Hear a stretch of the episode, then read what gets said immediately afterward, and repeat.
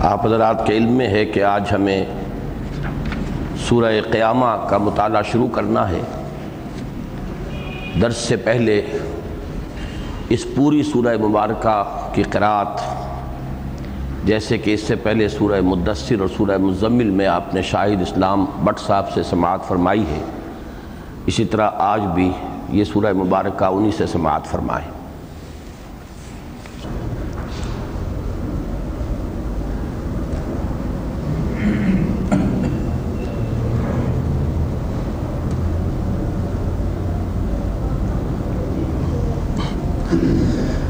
أعوذ بالله من الشيطان الرجيم.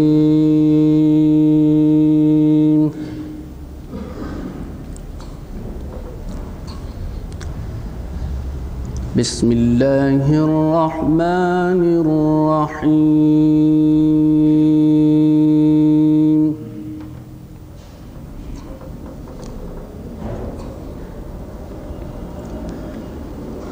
لا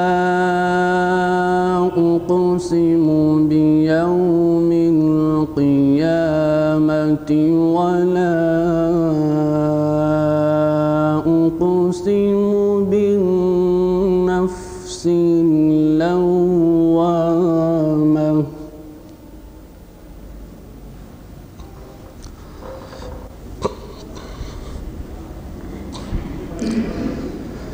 أيحسب الإنسان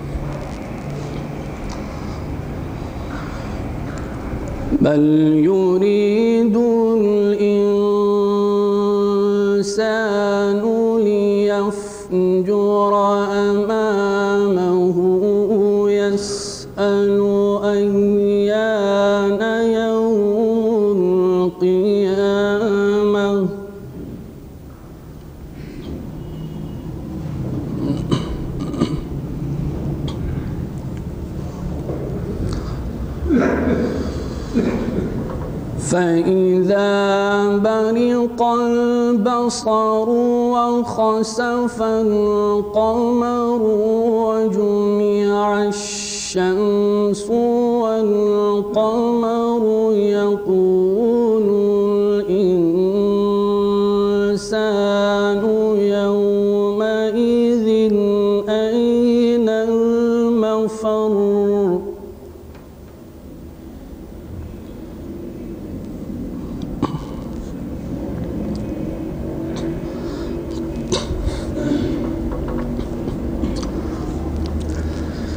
فإذا برق البصر وخسف القمر وجمع الشمس والقمر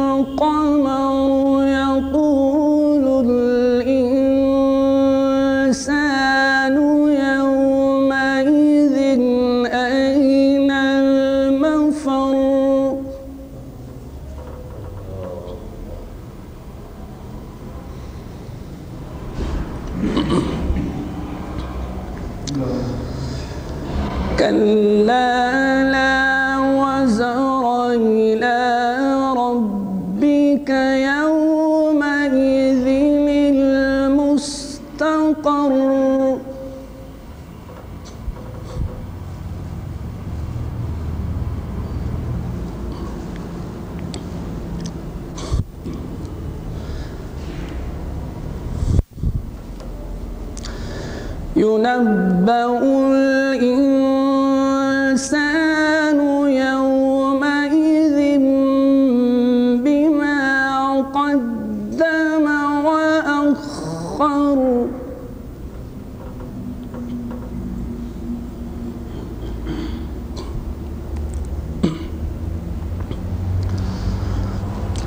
بل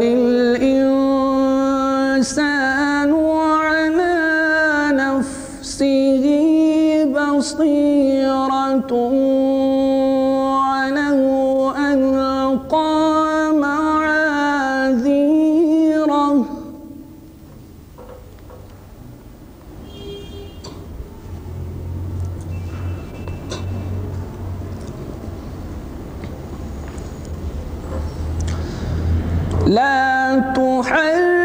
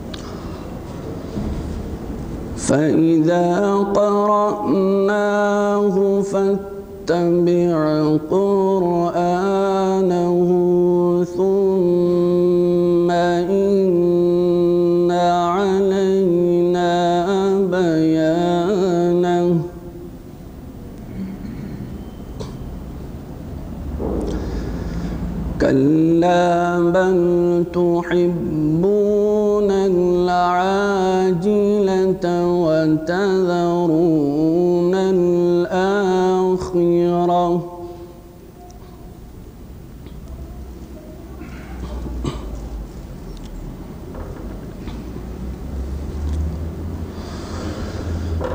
وجود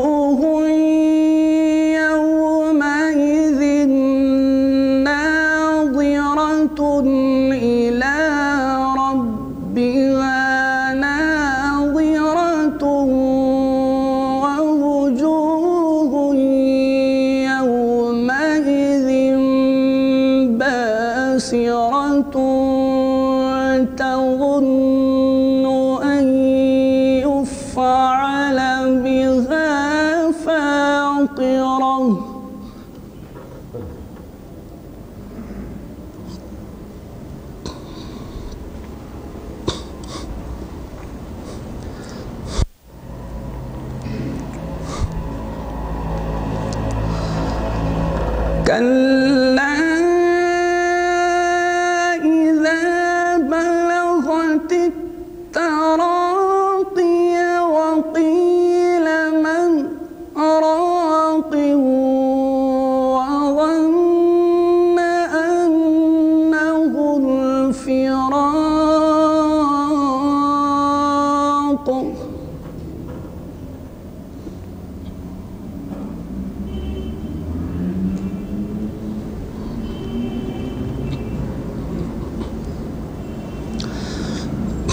والتفت الساق بالساق إلى ربك يوم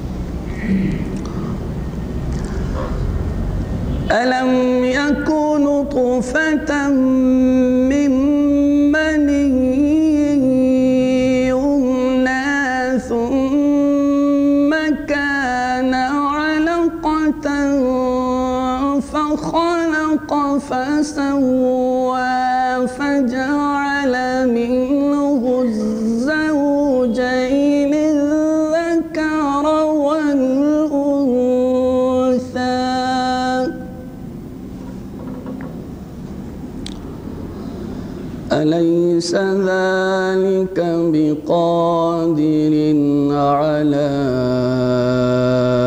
أن يحيي الموتى؟ صدق الله العظيم. نحمده ونصلي على رسوله الكريم. اما بعد فاعوذ بالله من الشيطان الرجيم. بسم الله الرحمن الرحيم. رب اشرح لي صدري ويسر لي امري واحلل عقدة من لساني يفقهوا قولي. اللهم ربنا الهمنا رشدنا واعذنا من شرور انفسنا اللهم ربنا نور قلوبنا بالإيمان واشرح صدورنا للإسلام ووفقنا لما تحب وترضى آمین یا رب العالمین. سورہ قیامہ قرآن مجید کی ان چند صورتوں میں سے ہے جن کے ناموں کی مکمل مناسبت ان کے مضمون کے ساتھ ہے۔ قرآن حکیم میں اکثر و بیشتر صورتوں کے نام محض علامت کے طور پر ہیں۔ ان کا کوئی گہرا معنوی ربط صورت کے مضامین کے ساتھ نہیں ہوتا۔ جیسے کہ آپ کو معلوم ہے سورہ بقرہ۔ اب اس صورت کا نام سورہ بقرہ اس اعتبار سے ہے کہ اس میں وہ واقع آیا ہے ایک جگہ پر کہ بنی اسرائیل کو گائے ذبح کرنے کا حکم ہوا، اس پر انہوں نے ہیلے بہانے کیے۔ بس اس مناسبت سے اس کا نام سورہ بقرہ ہے، ورنہ گائے کی اناٹمی یا گائے کی فزیولوجی یا گائے کے بارے میں مضامین کوئی اس سورہ مبارکہ میں زیر بحث نہیں آئے۔ اسی طرح سورہ آل عمران ایک جگہ پر، ایک مقام پر آل عمران کا تذکرہ ہے۔ تو اکثر و بیشتر صورتیں جو ہیں وہ صرف ایک علامت کے طور پر، اور عالم کہتے بھی اسی کو ہیں۔ جو اس میں علم ہے، اس میں معنویت لازماً موجود نہیں ہوتی۔ لاہور کا نام یہ شہر ہے، لاہور ہے، یہ اس کا اس میں علم ہے۔ ایک علامت ہے کہ اس نام کے حوالے سے ایک شہر کو پہچانا جاتا ہے۔ اسی طرح قرآن مجید کی صورتوں کے نام ہیں بطور علامت۔ البتہ بعض صورتیں ایسی ہیں کہ جن کے مضامین کی بڑی گہری مناسبت ان کے ناموں کے ساتھ ہے، جیسے صورت الجمعہ۔ اسی طرح یہ سورہ قیامہ۔ یہ پوری سورہ مبارکہ جو ہے شروع سے آخر تک باس بعد الموت، قیام قیامت جزا و سزا ان موضوعات پر مشتمل ہے۔ جیسے کہ آپ کو معلوم ہے کہ ہمارا جو مکی اور مدنی صورتوں کے حساب سے جو سات گروپوں میں قرآن مجید کے منقسم ہونے کا ایک بار بار تذکرہ ہوا ہے، تو اس کا یہ آخری گروپ ہے جو سورہ ملک سے شروع ہوا۔ اس آخری گروپ میں اکثر و بیشتر صورتیں مکی ہیں۔ آخر میں جا کر معدود چند مدنیات ہیں۔ ان میں بھی کچھ اختلاف خاصا ہے کہ کون کون سے صورتیں مدنی ہیں۔ وہ تو جب ہم وہاں پہنچیں گے تو انشاءاللہ اس پر تفصیلی گفتگو ہوگی۔ اس گروپ کا مضمون بھی انذار ہے۔ اس سے پہلا گروپ جو سورہ قاف سے شروع ہوا تھا، اس میں بھی انذار کا پہلو غالب ہے۔ لیکن یہ جو گروپ ہے، اس پہ تو تمام صورتوں کا مرکزی مضمون ہی انذار آخرہ۔ چنانچہ صورت الملک میں آپ کو معلوم ہے کہ سب سے پہلے جو تصور آیا وہ یہ کہ یہ جو حیات انسانی کا یہ حصہ ہے جسے حیات دنیاوی کہا جاتا ہے، یہ در حقیقت ایک وقفہ امتحان ہے۔ خلق الموت والحیات لیبلوکم ایکم احسن عملا۔ آزمائش ہے، ابتلا ہے، امتحان ہے۔ جیسے کہ علامہ اقبال نے فرمایا کہ قلزم ہستی سے تو ابرا ہے مانند حباب، اس دیا خانے میں تیرا امتحان ہے زندگی۔ اس امتحان کا جو نتیجہ ڈکلیئر ہوگا، وہ ہے ایک دن یوم القیامہ۔ اسے یوم الآخر بھی کہا گیا، پچھلا دن یوم القیامہ بھی کہا گیا۔ اس دن پوری نوع انسانی اپنے پروردگار میں حاضر ہوگی۔ اور ایک جگہ پر آیا ہے، اللہ تعالیٰ فرمائیں گے لقت جے تو مونا کما خلقنا کم اولا مرہ۔ آ گئے ہو نا ہمارے پاس، جیسے کہ ہم نے تمہیں پہلی مرتبہ پیدا کیا تھا۔ وہ پہلی مرتبہ کی پیدائش جبکہ ارواح کی صورت میں تخلیق ہوئی تھی اور تمام انسانوں کی ارواح۔ ایک حدیث میں الفاظ آئے ہیں، الارواح جنود مجندہ، لشکروں کی شکل میں۔ حضرت آدم سے لے کر تا قیام قیامت جتنے انسان دنیا میں آنے ہیں، آخری انسان تک ان سب کی ارواح موجود تھیں۔ جبکہ اللہ نے وعہد لیا تھا لست و بربکم؟ قالو بلا۔ تو جس طرح اس وقت تمام انسان حاضر تھے، لیکن اس وقت وہ صرف بشکل ارواح حاضر تھے، ان کا کوئی جسم نہیں تھا۔ قیامت کے دن جب دوبارہ حاضری ہوگی، تو ایک اعتبار سے تو اس کے ساتھ مناسبت ہے کہ پوری نوع انسانی دوبارہ حاضر ہوگی۔ یوم یقوم الناس لرب العالمین۔ جس دن کے لوگ کھڑے ہوں گے اب، تمام جہانوں کے پروردگار کے حضور میں۔ البتہ یہ کہ ان کے ساتھ جسد بھی ہوگا۔ باعث بعد الموت جو ہونا ہے وہ جسد کے ساتھ ہے۔ لہٰذا لیکن یہ کہ اس اعتبار سے کہ تمام انسان اس وقت بھی حاضر تھے بشکل ارواح، اور تمام انسان اس وقت بھی حاضر ہوں گے اپنے اجساد کے ساتھ، لیکن یہ مشابہت ان میں مشترک ہے کہ سب لوگ ایک وقت میں حاضر ہوں گے۔ اور اس دن پھر اس امتحان کا نتیجہ جو ہے اس کا اعلان کر دیا جائے گا۔ جیسے کہ سورہ تغابن میں ہم پڑھائے ذال کا یوم التغابن۔ یوم یجمعکم لیوم الجمع ذال کا یوم التغابن۔ جس دن کے وہ تمہیں جمع کرے گا، وہ جمع کرنے کے دن، وہ دن ہوگا ہار اور جیت کے فیصلے کا دن۔ کون کامیاب ہوا، کون ناکام ہوا۔ تو گویا کہ اس گروپ کے ساتھ بڑی گہری مناسبت جو ہے، ان تمام صورتوں کی ہے۔ اسی طریقے سے انذار کا لفظ جو ہے، سورہ ملک میں بھی آیا تھا۔ کہ جب فوج در فوج، گروہ در گروہ لوگوں کو، جہنمیوں کو جہنمی میں ڈالا جائے گا، کلما القی فیہا فوج، سالہم خزنتها الہم یاتکم نذیر، قالوا بلا قد جاءنا نذیر، فکذبنا وقلنا ما نزل اللہ من شیء۔ جب انہیں جہنم میں جھونکا جائے گا، گرایا جائے گا، تو جو وہاں کے فرشتے، جو پہرے دار ہیں، کارکن ہیں، وہ ان سے سوال کریں، تمہارے پاس کوئی خبردار کرنے والا نہیں آیا تھا؟ وہ کہیں گے، آیا تو تھا۔ لیکن ہماری شامت کے ہم نے ان کی تقزیب کی، جھٹلایا۔ اور ہم نے یہ کہا کہ پروردگار نے کوئی شے نازل نہیں کی ہے، تم جھوٹ بول رہے ہو یا تمہیں مغالطہ ہوا ہے، یا تم پر کوئی جن کا سایہ ہو گیا ہے، مجنون ہو۔ جو بھی کہا ہم نے، لیکن یہ کہ ان کی تصدیق نہیں کی۔ چنانچہ سابقہ صورت جو ہے، اسی انذار پر۔ یا المدثر قم فانذر۔ وہ انذار در حقیقت سابقہ صورت کا جو ہے، مرکزی مضمون تھا۔ ویسے یہ کہ ان تمام مکی صورتوں کا جو مضمون ہے وہ کسی نہ کسی اعتبار سے ایک دوسرے سے بہت مشابہ ہے، اس لیے کہ انذار آخرت ہی ان سب کا عمود ہے۔ چنانچہ دیکھیے، اس کا جوڑا ہے صورت الدہر، جو اس کے بعد آنے والی ہے، یہ دو صورتیں باہم جوڑے کی حیثیت میں ہیں۔ اور ان دونوں کے درمیان بڑا گہرا ربط ہے۔ اس صورت کا اختتام ہوگا، جیسے کہ ابھی آپ نے قرآت میں سماعت فرمایا ایحسب الانسان و یترا کا سودا علم یک نطفتا من منی یمنا ثم کان علقتا فخلق فسوا فجعل منہ الزوجین الذکر والانسا کیا یہ انسان جو آج بڑھ چڑھ کر باتیں بنا رہا ہے، پروردگار کی باتوں کی تکذیب کر رہا ہے، رسول کا استحضاء کر رہا ہے، کبھی اس نے غور نہیں کیا یہ کیا تھا؟ اس کی حقیقت کیا تھی؟ گندے پانی کی ایک بوند جو ٹپکائی گئی۔ پھر اسی کا علقہ بنایا، پھر اسی سے اللہ نے نر اور مادہ بنا دیے، مرد اور عورت بنا دیے۔ چنانچہ اسی کے ذکر سے اگلی صورت شروع ہوگی۔ حل تعالی الانسان ہین من الدہر لم یکن شیئا مذکورا؟ انا خلقنا الانسان من نطفت نمشاج نبتلیہ فجعلناہ سمیعا بصیرا۔ انسان پر کیا وہ وقت آیا تھا کہ نہیں؟ یہ تو انسان کے مشاہدے کی بات ہے۔ وہ جو عالم ارواح کی بات ہے اس وقت الست بربکم کے قول و قرار کی بات ہے، وہ تو چلیے، اب اس وقت بہت ماضی کی بات ہو گئی۔ لیکن یہ تو تمہارے آنکھوں کے سامنے کی بات ہے۔ حل تعالی الانسان حین من الدہر لم یکن شیئا مذکورا کیا انسان جانتا نہیں کہ ایک وقت اس پر ایسا بھی آیا ہے کہ وہ کوئی قابل ذکر شے نہیں تھا؟ اس منی کے قطرے کا ذکر کرتے ہوئے آدمی کو جو ہے ہچکچاہٹ ہوتی ہے۔ وہ اس کی حقیقت یہ تھی۔ انا خلق نل انسان نطفت نم شاجن نب تلی اب یہاں دیکھیے وہی لفظ آ گیا۔ نب تلی ہم نے ملے جلے نطفے سے انسان کو اس لیے بنایا کہ اسے آزمائیں خلق الموت والحیات لے یبلوکم ایکم احسن عملا۔ وہ سورہ ملک کی کی آیت۔ اور یہاں نب تلی ہے تاکہ اسے جانچیں، پرکھیں، آزمائیں۔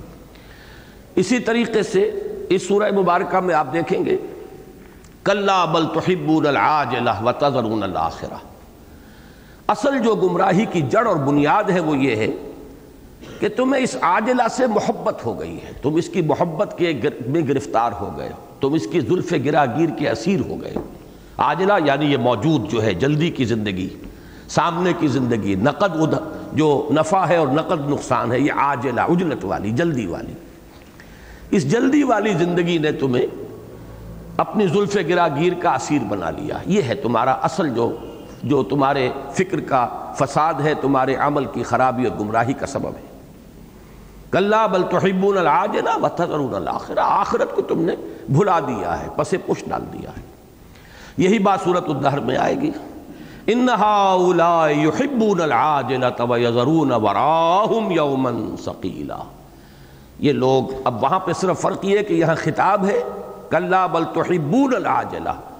وہاں اس کو جو ایک سیغا غائب کا ہے، اس کے حوالے سے کہا گیا انہا یحبون العاجلہ یہ لوگ اے نبی صلی اللہ علیہ وسلم اور اے مسلمانوں، یہ اس لیے نہیں متوجہ ہو رہے، سنجیدگی سے سوچ بھی نہیں رہے کہ یہ اس عاجلہ کی محبت میں گرفتار ہیں اور اندھے بہرے ہو چکے ہیں۔ وَيَذَرُونَ وَرَاهُمْ يَوْمًا ثَقِيلًا۔ تو بڑا گہرا ربط ہے سورہ قیامہ اور سورۃ الدہر میں۔ مزید برآں جیسا کہ میں نے عرض کیا، یہ تمام ایک ہی گروپ کی صورتیں ہیں اور پورے گروپ کا عمود جو ہے، وہ ہے انظار آخرت۔ لہٰذا سورہ مدثر کا جو آخر کا مضمون ہے، اس کے ساتھ بھی گہرا رب سورہ قیامہ کا قائم ہوا ہے۔ چنانچہ وہاں یہ فرمایا گیا آخر میں کل بلّہ یخافون الآخرہ۔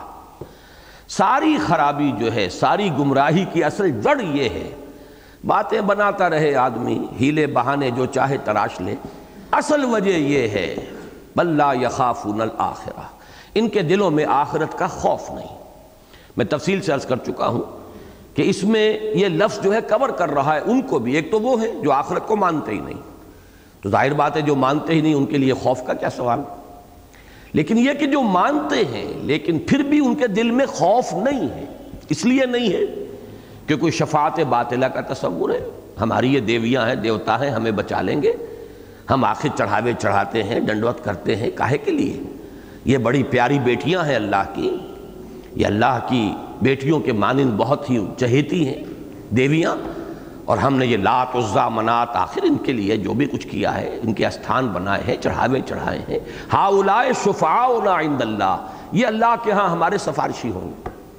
لہٰذا آخرت کو مانا بھی، لیکن خوف آخرت تو اب دل میں نہیں رہے گا۔ جب یہ معلوم ہو گیا، میں نے ہندی کی ایک کہاوت جو ہے پچھلی مرتبہ بھی سنائی تھی کہ سیاں بے کوتوال، اب ڈر کس کا ہے؟ ڈر کا ہے کا؟ اب تو ظاہر بات ہے، کوتوال شہر جو ہے، وہ ہمارا عزیز ہے، رشتہ دار ہے، ہمارا حمایتی ہے۔ تو کسی کو ڈرنے کی کیا ضرورت ہے؟ یہ تصورات، اور میں نے پورا وہ ایک پورا سپیکٹرم جو ہے آپ کو بتا دیا تھا کہ یہاں سے شروع ہو کر، اس میں بہت سے شیڈز ہیں۔ جس کی وجہ سے کہ ایمان بالآخرہ نظری طور پر موجود ہوتے ہوئے بھی آخرت کا خوف نہیں رہتا۔ سب سے زیادہ سٹل انداز، سب سے زیادہ لطیف انداز، بڑا ہی شاعرانہ انداز، بڑا ہی جذبات اجی اللہ تو بڑا کریم ہے، شفیق ہے، غفور ہے۔ یہ ایسے ہی ذرا ڈراوے کے لیے تاکہ لوگ ٹھیک رہیں۔ یہ جہنم وہنم کی بات کر دی گئی ہے، ورنہ سوچو تو صحیح۔ کوئی بھلا جیسے کہ حضور نے ایک مرتبہ خود فرمایا کہ کچھ خواتین کہیں سے آئی تھیں اور وہ بہت برے حال میں تھیں، بچے چمٹے ہوئے تھے چھاتیوں سے اپنی ماؤں کے بھوک کے سے نڈھال۔ تو حضور نے پوچھا کہ تم میں سے کوئی شخص یہ سوچ سکتا ہے کہ یہ ماں جو ہے، یہ اپنے بچے کو آگ میں ڈالنا پسند کرے گی؟ سمجھے کہا، حضور نہیں، قتل نہیں۔ تو آپ نے فرمایا، اللہ تعالیٰ کو اپنے بندوں سے اس سے کہیں زیادہ محبت ہے۔ اللہ نہیں چاہتا۔ جیسے کہ ایک اور جگہ قرآن مجید میں ما یفعل اللہ بعذابکم اللہ کیا کرے گا تمہیں عذاب دے کر؟ ان شکر تم اگر تم شکر کی نویش اختیار کرو۔ یہ تو تم اپنے طرز عمل سے اپنے آپ کو اس کا مستحق بناتے ہو۔ معاذ اللہ اللہ تعالیٰ کوئی سیڈسٹ ہستی نہیں ہے کہ اسے دوسروں کو اذیت دے کر کوئی خوشی حاصل ہوتی ہے معاذ اللہ سما معاذ اللہ۔ لیکن یہ ہے کہ یہ انداز اگر اس سے نتیجہ یہ نکالیں گے، یہ سب دھونس ہے، تو یہ سارا قرآن مجید پھر نرا دھونس ہی دھونس کے اوپر مشتمل ہے۔ شاعرانہ تصور کے اعتبار سے بات بڑی دل کو لگتی ہے جی کیا ہے؟ سب ٹھیک ہے، لوگوں کو ڈراوے کے لیے ذرا یہ دھونس بتا دی گئی ہے اور یہ جہنم اور یہ اور وہ۔ باقی اللہ تو بڑا رحیم ہے، بڑا شفیق ہے، بڑا ودود ہے، بڑا رعوف ہے۔ اب یہ ایک انداز ہے۔ یا یوہل انسان و ماغرہ کا بے رب کل کریم اے انسان، کس چیز نے تجھے دھوکہ دیا ہے اپنے رب کریم پر؟ یہ خیال کرنا جو ہے، یہ بھی در حقیقت دھوکے میں پڑ جانا ہے۔ وہ غفور بھی ہے، رحیم بھی ہے، شفیق بھی ہے، ودود بھی ہے، رعوف بھی ہے، لیکن وہ شدید انتقام بھی ہے، وہ عادل بھی ہے، وہ انتقام لینے والا بھی ہے، شدید العقاب بھی ہے، سخت سزا دینے والا بھی ہے۔ اور یہ باتیں میری دھوس نہیں ہیں۔ تو چونکہ سورہ مدثر کے آخر میں فرمایا کہ اصل سبب کیا ہے، کلّا بلّہ یخافون الآخرہ۔ یہ استحضاء کر رہے ہیں، تمسخر کر رہے ہیں۔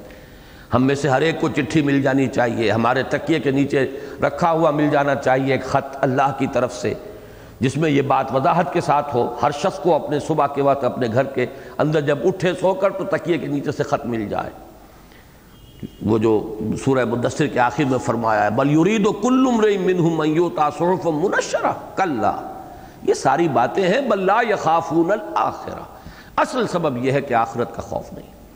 تو اسی آخرت کے خوف پر مضمون ہے یہ پوری سورہ مبارکہ۔ تو گویا کہ یہ تمام صورتیں آپس میں انٹر لنکڈ بھی ہیں۔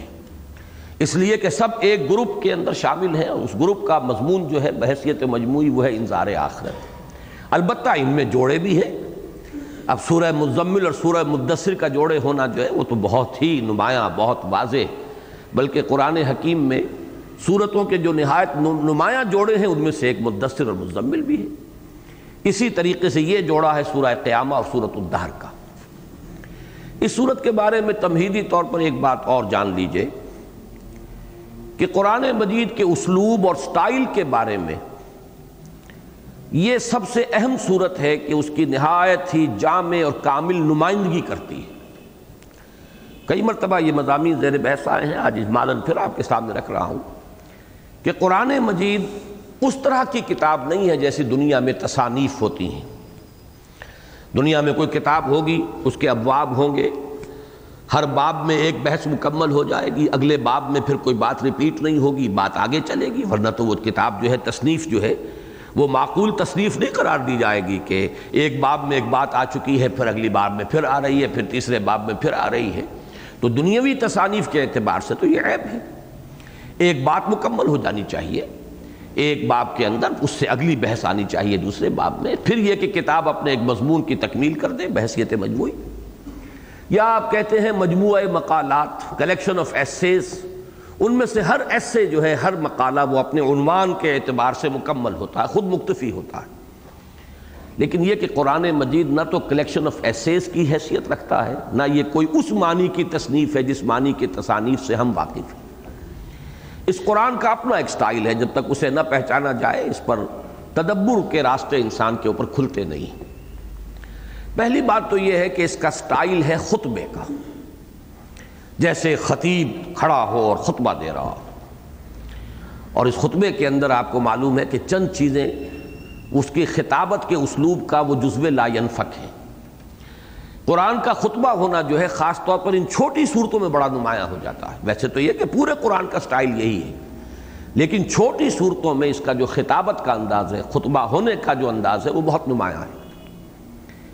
اگرچہ جس طرح ہم قرات کرتے ہیں، ابھی جیسے شاہد اسلام بٹ صاحب کی قرات آپ نے سنی ہے یہ اپنی جگہ ایک فن ہے۔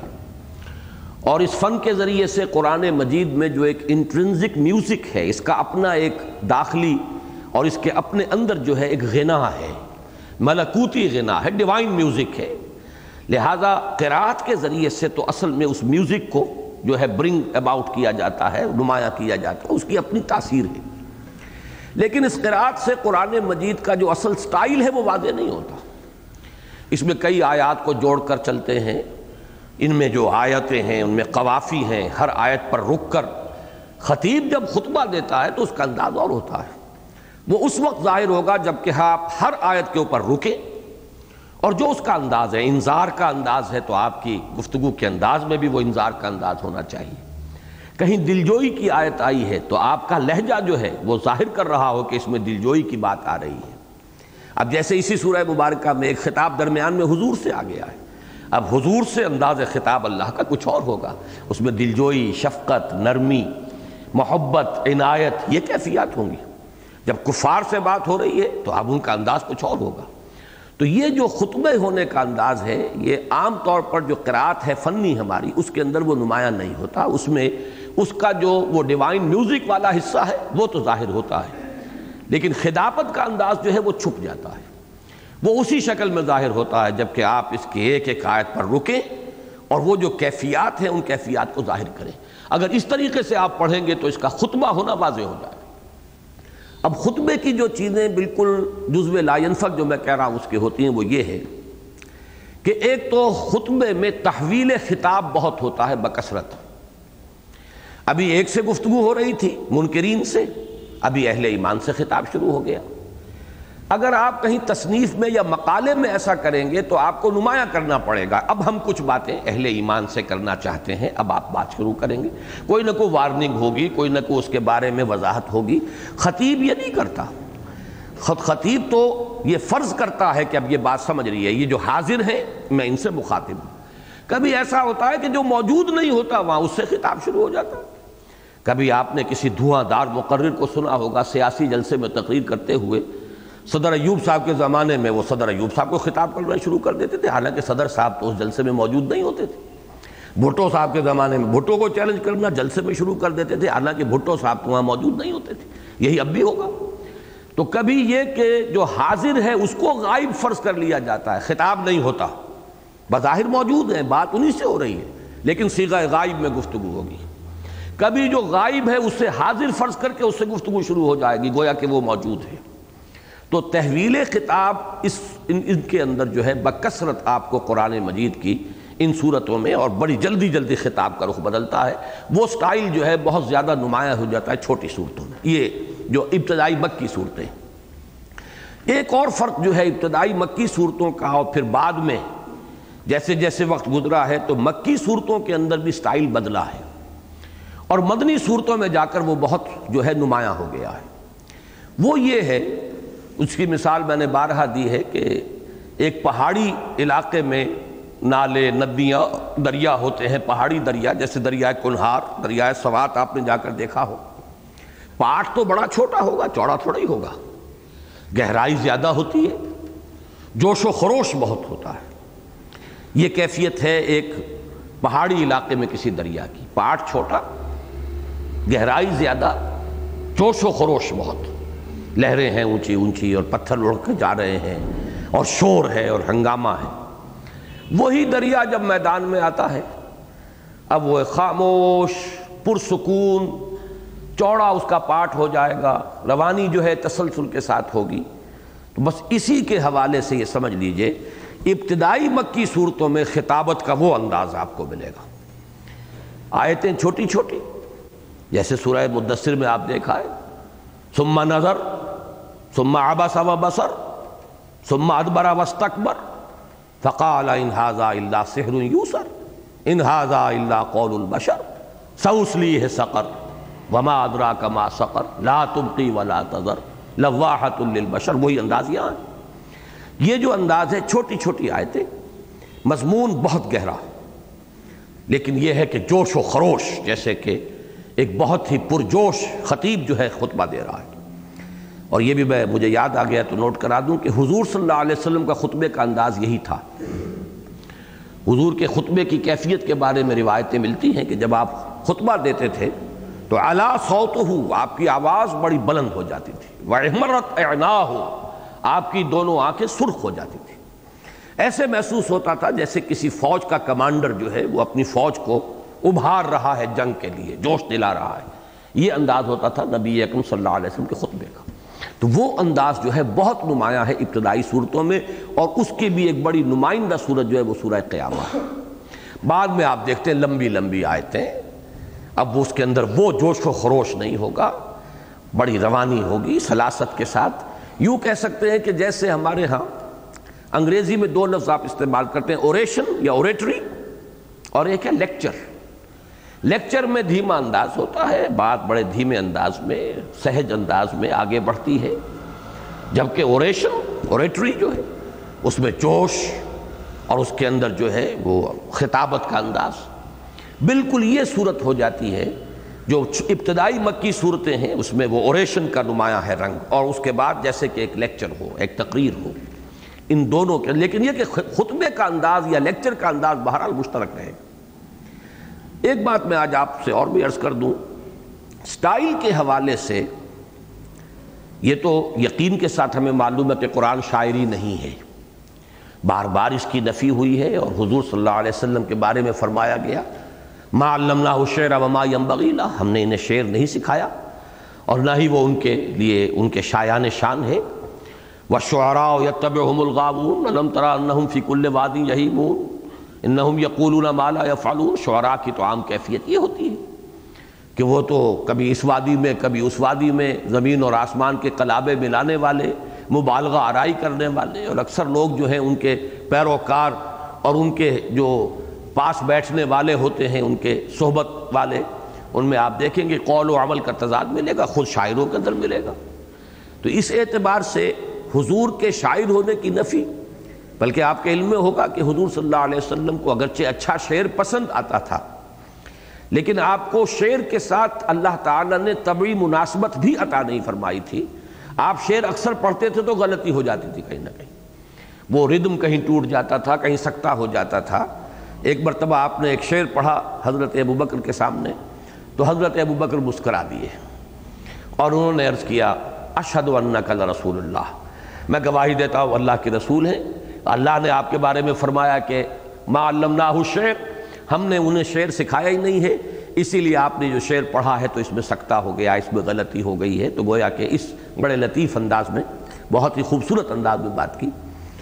تو اسی طریقے سے یہ جان لیجیے کہ شاعری یا شعر سے اس قرآن کو کوئی مناسبت نہیں۔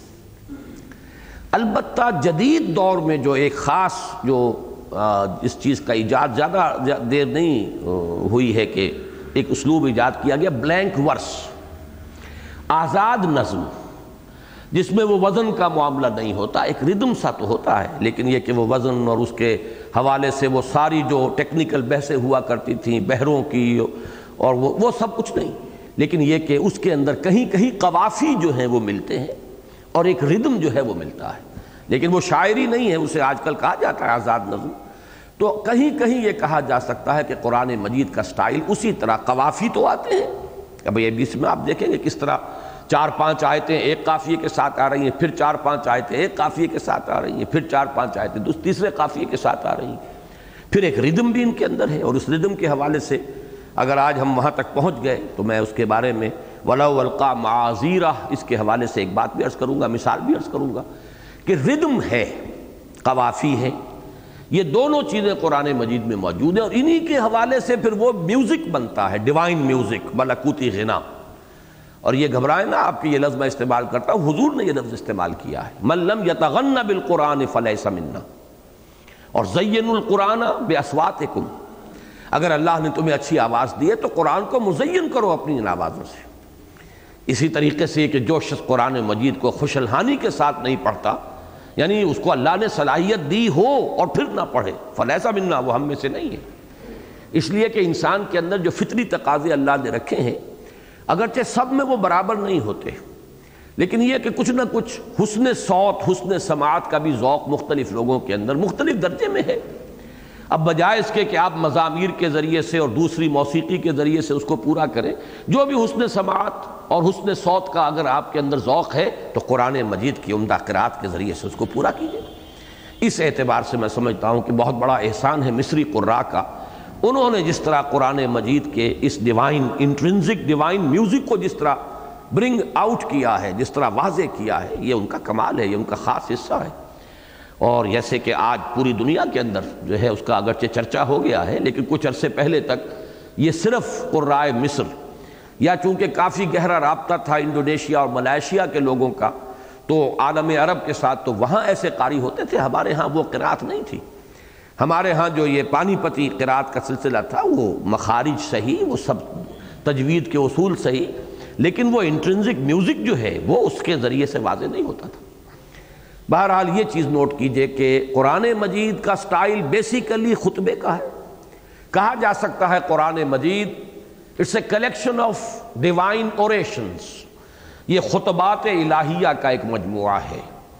اور اس میں کہیں کہیں جو جدید ایک آزاد نظم یا بلینک ورس کا سٹائل ہے، وہ بھی نمایاں ہے، جس کے ذریعے سے کہ اس میں ایک غنا ہے۔ بلکہ وہ حدیث بھی اب مجھے یاد آ گئی۔ کہ حضرت ابو موسیٰ عشری رضی اللہ تعالیٰ عنہ کو حضور نے بڑی ہی ان کی آواز کی تحسین فرمائی تھی۔ ایک رات حضور کہیں اس راستے سے جا رہے تھے، ان کے گھر کے قریب سے گزر ہوا اور وہ اپنی رات کی نماز میں، تہجد میں یا قیام اللیل میں حضرت ابو موسیٰ عشری بڑے کیف کے عالم میں قرآن مجید پڑھ رہے تھے۔ تو حضور کافی دیر تک وہاں کھڑے رہے اور سنتے رہے۔ پھر فجر میں جب ملاقات ہوئی تو آپ نے مسکرا کر تحسین آمد انداز میں کہا، یا ابا موسا ان کا قد اوتی تمزمارن من مضامیر آل داود۔ اے ابو موسا عشری، آپ کو تو اللہ تعالیٰ نے آل داود کے سازوں میں سے ایک ساز عطا فرما دیا ہے۔ جیسے حضرت داؤد علیہ السلام کا لہن داودی مشہور ہے، جب وہ مناجات کرتے تھے اور حمد کے ترانے جو ہیں وہ الاپتے تھے رات کے پچھلے پہر قرآن مجید کی گواہی ہے کہ پرندے بھی ان کے ساتھ شریک ہوتے تھے اور پہاڑ وجد میں آ جاتے تھے۔ تو اسی طریقے سے حضور نے تحسین فرمائی کہ جس طرح آل داود کو اللہ تعالیٰ نے وہ ایک فطری ساز جو ان کے گلے میں تھا، اللہ تعالیٰ نے اسی طرح کا ایک ساز تمہیں بھی عطا کر دیا۔ تو یہ جو چند پہلو ہیں وہ اس سورہ مبارکہ میں بہت نمایاں ہیں۔ اب آئیے ہم اس کا مطالعہ شروع کر رہے ہیں۔ لا اقسم بیوم القیامہ۔ چونکہ پچھلے درس میں بھی سورہ مدثر کے آخری حصے میں جب آیا تھا، کلا والقمر واللیل اذ ادبر والصبح اذا اسفر۔ تو میں نے یہ جو لا آتا ہے قرآن مجید میں، قسموں سے پہلے اس کے بارے میں کچھ باتیں پچھلی مرتبہ عرض کر دی تھیں، آج ذرا مزید تفصیل سے اس کو سمجھ لیجیے لا اقسم۔ ایک رائے تو یہ ہے کہ یہ متصل ہے۔ ملا ہوا ہے، لا اقسمو کے معنی کیا ہے؟ میں قسم نہیں کھاتا۔ اقسمو میں قسم کھاتا ہوں۔ لا اقسمو میں قسم نہیں کھاتا۔ اگر یہ اس کو متصل مانا جائے گا تو ترجمہ ہوگا، میں قسم نہیں کھاتا۔ اس معنی میں پھر مراد کیا لیا گیا ہے؟ اگر یہ بات یہ رائے ہو کہ جس چیز پر قسم میں کھا رہا ہوں، وہ اتنی اظہر من الشمس ہے کہ مجھے قسم کھانے کی احتیاج ہی نہیں۔ میں قسم نہیں کھاتا۔ قسم تو کسی ایسی بات پر کھائی جاتی ہے کہ جو واضح نہ ہو، جس میں کوئی ابہام ہو، جس میں کوئی شک و شبے کی گنجائش ہو، لا اقسم، میں قسم نہیں کھاتا۔ یہ مفہوم لیا ہے بعض حضرات نے جو لا کو یا سمجھتے ہیں کہ زائد بھی نہیں ہے اور منفصل بھی نہیں ہے، متصل ہے۔ یہ رائے خاصی کمزور ہے۔ ایک رائے جو ہے وہ یہ ہے کہ یہ زائد ہے لا، بس آ گیا ہے، اس کا ترجمہ نہیں کیا جائے گا۔ بعض حضرات اس کو بہت ہی سختی کے ساتھ رد کرتے ہیں قرآن مجید میں۔ کہیں کہیں لکھنے کے انداز میں تو کوئی حرف زائد آ گیا ہے۔ وہ کتابت میں آیا ہے۔ اس کے آگے گول سا دائرہ اس کے اوپر لگا دیا جاتا ہے کہ یہ پڑھنے میں نہیں آئے گا۔ یہ کتابت کا معاملہ ہے۔ وہ در حقیقت اس کو یہ نہیں کہا جائے گا کہ لا زائدہ ہے یا یہ حرف زائد آ گیا ہے قرآن مجید میں۔ لیکن یہ کہ بہرحال ایک رائے یہ بھی ہے اور اکثر لوگ جو ہیں اس کو بس یہ کہہ کر گزر جاتے ہیں، یہ زائد ہے، اس کا کوئی ترجمہ نہیں ہوگا۔ لا اقسم و مساوی ہے اقسموں کے، کہ میں قسم کھاتا ہوں۔ ایک اور رائے بھی ہے کہ یہ لا پورا زائد نہیں ہے، اس میں صرف جو الف ہے لا میں وہ زائد ہے۔ لام کے اوپر زبر یہ در حقیقت لا اقسمو ہے، اور لام جب آتا ہے زبر کے ساتھ یہ حرف تاکید ہے۔ میں تاکید کے ساتھ قسم کھاتا ہوں تاکیدن قسم کھاتا ہوں۔ ایک یہ رائے تیسری رائے جسے بڑی قوت کے ساتھ اور بڑے دلائل کے ساتھ پیش کیا ہے مولانا فراہی نے رحمہ اللہ، وہ یہ ہے کہ یہ لا منفصل ہے۔ میں پچھلی مرتبہ عرض کر چکا ہوں کہ جیسے انگریزی میں تو ہے کہ ایک کوما لگا دیں گے آپ، نے I swear by the day of judgment اب نے کے بعد ایک کوما آ گیا۔ معلوم ہوا یہ علیحدہ ہے۔ لیکن عربی میں قومیں نہیں ہیں۔ قومیں نہیں ہیں فل سٹاپ نہیں ہے عربی زبان میں پنکچویشن نہیں لیکن یہ کہ پڑھنے میں ایک سکتہ دیا جا سکتا ہے۔ لا اقسم و بحاد البلد۔ نہیں، میں قسم کھاتا ہوں اس شہر کی۔ میں قسم کھاتا ہوں قیامت کے دن کی۔ اس معنی میں اسلوب کیا ہوگا؟ کہ جب کوئی شخص اپنے مخاطب کی بات کی انتہائی شدت کے ساتھ نفی کرنا چاہتا ہے، تو ایک تو انداز یہ ہوتا ہے قسم کھا کر نفی کی جائے۔ مجھے خدا کی قسم ہے تمہاری یہ بات غلط ہے۔ ایک یہ ہے کہ انتہائی شدت جب ہوتی ہے تاکید کی اور اس کے اندر اجلت بھی ہوتی ہے کہ پہلے میں اس کی نفی کر دوں تو پہلے ہی کہتے نہیں، میں قسم کھاتا ہوں اللہ کی۔ یہ جو نہیں پہلے ہے، یہ ایک علیحدہ سا نہیں ہے کہ تمہارے خیالات غلط، تمہارے اعتراضات پادر ہوا، تمہاری کوئی دلیل وزنی نہیں ہے۔ تمہاری کوئی بات جو ہے قابل توجہ نہیں ہے۔ لا اقسم بیوم القیام، ہرگز نہیں۔ تمہارے خیالات غلط ہیں، تمہارے اعتراضات جو ہیں جو تم قیامت پر کرتے ہو، وہ پادر ہوا ہیں، ان کی کوئی حیثیت نہیں، ان میں کوئی وزن نہیں۔ لا اقسم بیوم القیامہ نہیں، میں قسم کھاتا ہوں قیامت کے دن کی۔ دوسری بات اس میں یہ نوٹ کیجیے کہ قیامت سے مراد کیا ہے؟ ہم جب اس لفظ کو عام طور پر بولتے ہیں تو قیامت سے کئی چیزیں جو ہیں اس میں اور اس میں بڑے بڑا بڑا فصل ہوگا زمانی اعتبار سے وہ بڑے مختلف اور علیحدہ علیحدہ واقعات ہیں، ان سب کو ہم جمع کر لیتے ہیں۔ اصل میں ایک ہے لفظ الساعہ وساعت و ادھا و امر وہ جو قیامت کی گھڑی ہے، معین گھڑی، وہ بڑی کڑوی ہے، بڑی دہشت انگیز ہے۔ یا جیسے سورہ حج شروع ہوتی ہے۔ یا الناس اتقوا ربکم ان زلزلت الساعت شیء عظیم۔ تو در حقیقت یہ جو پورا ایمان بالقیامہ یا ایمان بالآخرہ ہے، اس کے اجزاء ہیں۔ وہ اجزاء کیا ہیں؟ ایک گھڑی ہے الساعہ، اسی کو الحاقہ ملحاقہ القارعہ ملقارعہ یہ تمام الفاظ اس کے لیے۔ جس سے کہ اس میں بڑا درہم برہم ہو جائے گا یہ نظام، ٹوٹ پھوٹ ہوگی کرے ٹکرائیں گے۔ یہ پورا نظام جو ہے، یہ تباہ ہوگا۔ ہر زی حیات پر موت تاری ہوگی اللہ من اللہ، سوائے اس کے جسے اللہ چاہے۔ تو یہ جو ایک زلزلہ آئے گا اور جو ایک درہم برہم نظام ہوگا، یہ ہے الساعہ۔ بلکہ اس کے ساتھ آتا ہے، جیسے کہ سورہ زمر میں ہے، دو مرتبہ جو ہے۔ ثم نفخ فیہ اخرى۔ پہلی مرتبہ نفخ سور ہوگا، تو پھر یہ اس طرح کا ہلکا ہوگا۔ پھر دوسری مرتبہ جو ہے، وہ جس کو کہتے ہیں نفخ ساق، سب بے ہوش ہو کر گر پڑیں گے۔ پھر نہ معلوم کتنا عرصہ ہوگا اس میں، کتنا وقفہ ہوگا۔ پھر ہے وہ تیسرا نفخہ نفخہ ثالثہ، فَإِذَا قِيَامٌ يَنظُرُونَ۔ پھر سب کے سب کھڑے ہوں گے دیکھتے ہوئے اپنے پروردگار کی طرف۔ وہ قیام قیامت، تو گویا کہ پہلے وہ الساعہ، اس کے بعد کتنے عرصے کے بعد؟ پھر یہ باس بعد الموت باس بعد الموت سے پھر وہ قیامت۔ تو در حقیقت یوم القیامت جو ہے، وہ یوں سمجھئے کہ اس پورے سلسلے کا جو وہ آخری کڑی جو ہے اس کی، وہ یوم القیامہ ہے۔ یوم القیامہ کھڑے ہونے کا دن۔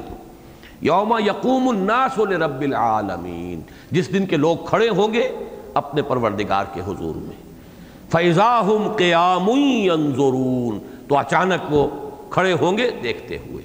وہ ہے یوم القیامہ۔ اور وہی ہے در حقیقت، جیسا کہ میں نے ابتدا میں تمہید میں عرض کیا، وہ ہے نتیجے کے اعلان کا دن۔ باقی یہ وہ سا جو ہے، جو ہلچل ہوگی القاریہ الحاقہ، وہ اپنی جگہ پر ہے۔ باس بعد الموت کا پھر مرحلہ جب آئے گا اور پھر جب لوگ جمع کیے جائیں گے میدان حشر میں اور کھڑے ہوں گے اپنے رب کے حضور میں، جیسے عدالت میں کھڑے ہوتے ہیں، وہ ہے در حقیقت یوم القیامہ۔ اب تیسری بات اس میں سمجھئے کہ لا اقسم بیوم القیامہ۔ اس میں دلیل کون سی ہے؟ اس لیے کہ مخاطب کون ہیں جو قیامت کے منکر ہیں منکر ہیں۔ جو باس بادل موت کا انکار کر رہے ہیں۔ وہ جو میں نے مختلف شیڈز بتائے تھے انکار قیامت یا انکار آخرت کے، ان میں وہ جو سب سے اوپر ہے جو آخرت کا انکار کرتے ہیں۔ جو کہتے ہیں باس بادل موت کیسے ہو جائے گا؟ کیسے جبکہ ہم مٹی ہو کر مٹی میں مل جائیں گے، ہماری ہڈیاں بھی گل سڑ جائیں گی، کیسے ممکن اس وہ ہیں لوگ کے جو مخاطب ہیں۔ اب ان کے لیے تو قیامت کے لیے کوئی دلیل چاہیے۔ محض قسم کھا دینے سے تو بات پوری نہیں ہوتی۔ یہ ایک اعتراض ہے کہ جو منطقی طور پر وارد ہوتا ہے۔ تو اس کو سمجھ لیجیے کہ ایک دلیل ہوتی ہے منطقی اور عقلی دلیل۔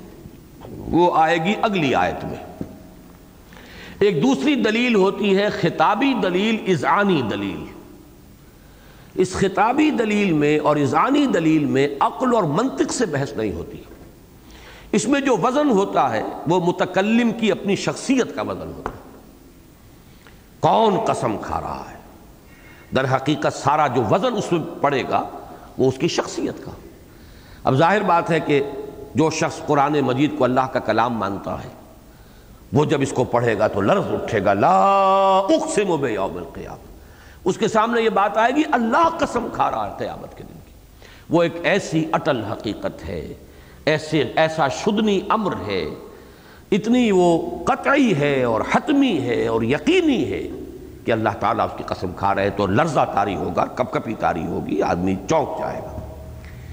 اور برسبیل تنزل یہ عرض کر رہا ہوں کہ جو شخص اسے اللہ کا کلام نہیں مانتا، وہ بھی یہ تو کہے گا کہ محمد کہہ رہے ہیں صلی اللہ علیہ وسلم۔ اب ظاہر بات ہے کہ خود حضور صلی اللہ علیہ وسلم کی شخصیت دلیل ہے۔ کون قسم کھا رہا ہے؟ کون کہہ رہا ہے؟ تو پورا وزن جو ہے آ حضور صلی اللہ علیہ وسلم کی شخصیت کا، وہ گویا کہ اس کی پشت پر ہے۔ اسی کی نمایاں ترین مثال جو ہے سورہ تغابن میں ہے۔ زام الزین کفرو اللہ یبعثو یہ خیال لاحق ہو گیا ہے، مغالطہ لاحق ہو گیا ہے زوم ہو گیا ہے ان کافروں کو کہ یہ اٹھائے نہیں جائیں گے مرنے کے بعد۔ قل بلا و ربی لتبعثن ثم لتنبؤن بما عملتم۔ وذالک علی اللہ یسیر اے نبی کہہ دیجیے، کیوں نہیں؟ مجھے اپنے پروردگار کی قسم ہے، تم لازماً اٹھائے جاؤ گے۔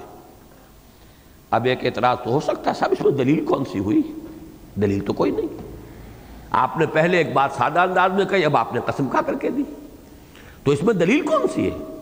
تو اس بات کو نوٹ کر لیجیے، اچھی طرح تجزیہ کر کے اس میں کوئی منطقی دلیل نہیں، کوئی عقلی دلیل نہیں۔ یہ خطابی دلیل کہلاتی ہے۔ اور خطابی دلیل میں اصل وزن جو ہے، وہ در حقیقت شخصیت کا ہے کہ کون یہ بات کہہ رہا ہے اور کس درجے اذعان اور یقین کے ساتھ کہہ رہا ہے۔ کبھی ایک شخص کسی قول کا قائل ہے، لیکن اسے خود اتنا گہرا یقین نہیں ہوتا۔ وہ بات کہتا ہے، سطحی انداز میں کہتا ہے، سننے والا بھی محسوس کر لیتا ہے کہ ہز ہمسلف شیکی۔ اس کے اندر وہ یقین والی بات خود نہیں ہے۔ لیکن جب ایک قائل جو ہے، اس کا پورا انداز، اس کا لہجہ، اس کا اسلوب، وہ گویا کہ یہ ظاہر کر رہا ہے کہ اسے صد فیصد یقین ہے اس کی حقانیت کا، تو اب اس کی پوری شخصیت اس پلڑے میں آتی ہے، اس کے وزن کی حیثیت سے۔ یہ ہے در حقیقت خطابی دلیل قل بلا وربی لتبعثن ثم لتنبؤن بما عملتم۔ دیکھیے یہی حضور نے اسلوب اختیار کیا تھا اس خطبے میں۔ جو میں نے نقل کیا ہے نہج البلاغہ سے، جو چھوٹا سا کتاب چاہ ہے میرا، دعوت اللہ، اس میں میں نے وہ خطبہ نقل کیا ہے۔ اور میرا گمان یہ ہے، اگرچہ نہج البلاغہ میں اس کی صراحت نہیں ہے، لیکن میں کافی وسوخ کے ساتھ یہ سمجھتا ہوں۔ کہ یہ خطبہ حضور کا وہ ہے جو آپ نے بالکل شروع میں جبکہ آپ کو حکم دیا گیا کہ وانزر عشیرت کا لقربین، تو جو دو مرتبہ دعوت تعام کا اہتمام ہوا اور بنو ہاشم کو جمع کیا حضور نے، پہلی مرتبہ تو یہ ہے کہ جب آپ کچھ تقریر کرنے کے لیے، خطاب کرنے کے لیے کھڑے ہوئے تو لوگوں نے شور مچا دیا، ہوٹنگ کی، ہنگامہ کیا اور چلے گئے، بات سنی نہیں۔ کچھ دن کا بیچ دے کر پھر دوبارہ وہی کیا آپ نے تو اس مرتبہ کچھ انہیں حیا آئی، شرم آئی کہ دو مرتبہ کھانا کھا لیا ہے؟ تو بات تو سن لو۔ میں یہ سمجھتا ہوں، اس وقت جو خطبہ آپ نے دیا ہے، وہ ہے نہایت مختصر۔ ایک ایک حرف جو ہے آب زر سے لکھے جانے کے قابل۔ خطابت کا یوں سمجھیے کہ اعلیٰ ترین مرقع ہے، معراج ہے خطابت کی۔ اس میں آپ نے سب سے پہلے اپنی اپنی شخصیت کو نمایاں کیا ہے۔ ان رائدہ لا یکزب و دیکھو کبھی کسی قافلے کے رہنما نے اپنے قافلے والوں کو دھوکہ نہیں دیا۔ رائد کہتے تھے، اصل میں عرب میں آپ کو معلوم ہے کہ سفر بڑا پرخطر سفر ہوتا تھا۔ ذرا سا راستے سے بھٹک جائیں تو صحرا لق و دق، نہ کچھ پینے کے لیے، نہ کھانے کے لیے ہلاکت۔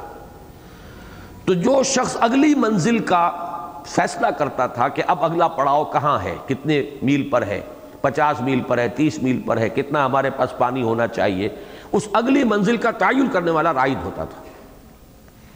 اور ظاہر بات ہے کہ وہ سب سے معتمد ترین انسان ہوتا تھا اس قافلے کا۔ جو وہ دھوکہ دے تو سب کے سب ہلاک ہی ہلاک۔ کسی کے بچنے کا کوئی امکان ہی نہیں۔ تو اس، وہ پوری تاریخ ان کا اور پورا تمدن اور اس کا پورا پس منظر جو اس ایک لفظ میں ہے، جو آپ نے استعمال کیا، ان رائدہ لا یک سے وہ دیکھو، کسی رائد نے آج تک اپنے قافلے والوں کو دھوکہ نہیں دیا۔ اب اس پر آپ نے بلڈ کیا ہے۔ اب یہ دیکھیے، یہ ہے وہ خطابت کا انداز۔ واللہ لو کذبت الناس جمیعا ما کذبتکم ولو غررت الناس جمیعا ما غررتکم خدا کی قسم، اگر میں تمام انسانوں سے جھوٹ بول سکتا، تب بھی تم سے کبھی جھوٹ نہ بولتا۔ اب یہ بھی دیکھیے، وہ ایک یوں کہیے کہ بالفرض والی بات ہے۔ سب سامنے وہ تھے جو یہ کہتے تھے کہ صادق ہے الامین نے جھوٹ بولا ہی نہیں۔ لیکن اس پر بلڈ کر رہے اگر میں پوری دنیا سے جھوٹ بول بھی دیتا بالفرض محال، تب بھی تم سے تو کبھی جھوٹ نہ بولتا۔ اور اگر تمام دنیا کو میں دھوکہ دے سکتا بالفرض محال، تب بھی تمہیں تو کبھی دھوکہ نہ دیتا۔ پھر یہاں سے بلڈ کیا اب آپ نے؟ واللہ الذی لا الہ الا ہو انی لرسول اللہ علیکم خاصتا ویل الناس کافتا اس اللہ کی قسم جس کے ہاتھ میں میری جان ہے، میں اس کا فرستادہ ہوں پیغام بر ہوں، بھیجا ہوا ہوں، رسول ہوں۔ تمہاری طرف بالخصوص اور پوری نوع انسانی کی طرف بالعموم۔ گویا کہ ایک جملے میں ایمان باللہ بھی آ گیا، واللہ الذی لا الہ الا ہوں اور ایمان بھی رسالت بھی آ گیا۔ انی لرسول اللہ علیکم خاصتا الناس کاف۔ اب سارا معاملہ قیامت کا ہے۔ واللہ لتموتن کما تنامون۔ اور یہاں بھی دیکھیے کیسے ایک ایک ایسی بات سے بات شروع کی گئی ہے جس کا کوئی رد ہے ہی نہیں۔ خدا کی قسم تم سب مرو گے جیسے کہ روزانہ رات کو سو جاتے ہو، موت وارد ہو کر رہے گی۔ ثم لتبعثن کما تستيقظون پھر تمہیں اٹھا لیا جائے گا لازمن جیسے کہ روزانہ بیدار ہو جاتے ہو صبح کو۔ ثم لتحسبن بما تعملون، پھر تمہارا حساب لیا جائے گا جو کچھ کہ تم اس وقت کر رہے ہو۔ ثم لتجزبن بالاحسان احسانا وبالسوء سوءا۔ پھر بدلہ مل کر رہے گا تمہیں، بھلائی کا بھلا، برائی کا برا۔ وَإِنَّهَا لَجَنَّةٌ نَبَدَا أَوْ لَنَارٌ نَبَدَا۔ اور وہ یا پھر جنت ہے ہمیشہ ہمیش کے لیے، اور یا پھر آگ ہے، دوزخ ہے ہمیشہ ہمیش کے لیے۔ یہ ہے وہ خطبہ۔ اس میں وہی اسانی دلیل، اپنی شخصیت کا وزن جو ہے پہلے حضور صلی اللہ علیہ وسلم نے اپنے اس دعوے کی پشت پر رکھا ہے۔ یہی بات حضور کی اس میں بھی آتی ہے کہ جب حکم آیا فسنا بے مات عمر اب ڈنکے کی چوٹ کہی ہے جو آپ کو کہنا ہے۔ پہاڑ کے اوپر چڑھ گئے، کوہ صفا پر۔ اب تو خیر کوہ صفا، وہ کوہ معلوم ہی نہیں ہوتا، وہ تو بیچارہ ٹیلا بھی نہیں کہہ سکتے، اسے ایک علامت سی رہ گئی ہے۔ لیکن کبھی تو وہ باقاعدہ ایک پہاڑی تھی۔ اس پر کھڑے ہو کر آپ نے نعرہ لگایا، جیسا کہ اس اس ماحول میں ایک رواج تھا واہ صباح ہائے وہ صبح جو آنے والی۔ اب آپ فرماتے ہیں کہ لوگوں جب جمع ہو گئے، اگر میں تم سے کہوں کہ اس پہاڑی کے پیچھے دشمن ہے اور وہ تم پر حملہ کیا چاہتا ہے، مانو گے؟ بالکل مانیں گے۔ کیوں؟ ایک تو آپ سے کبھی جھوٹ کا تجربہ ہوا ہی نہیں، دوسرے آپ بلندی پر ہیں۔ آپ پہاڑ کے دونوں طرف دیکھ رہے ہیں۔ اب یہ وہ مقام ہے، مقام رسالت۔ رسول کے نگاہوں کے سامنے جیسے دنیا ہے، ویسے ہی آخرت بھی ہے۔ وہ تو دیکھ رہا ہے قلندر ہرچے گویت دیدہ گویت لہذا وہ اس مقام بلند پر ہے تو کیسے نفی کریں گے؟ اس کے بعد آپ نے اپنی بات فرمائی۔ تو بہرحال یہ نوٹ کر لیجیے کہ لا اقسم بیوم القیامہ، اس میں جو اصل دلیل ہے وہ دلیل خطابی ہے، اور اس میں وزن جو ہے وہ متکلم کی ہستی کا وزن ہے۔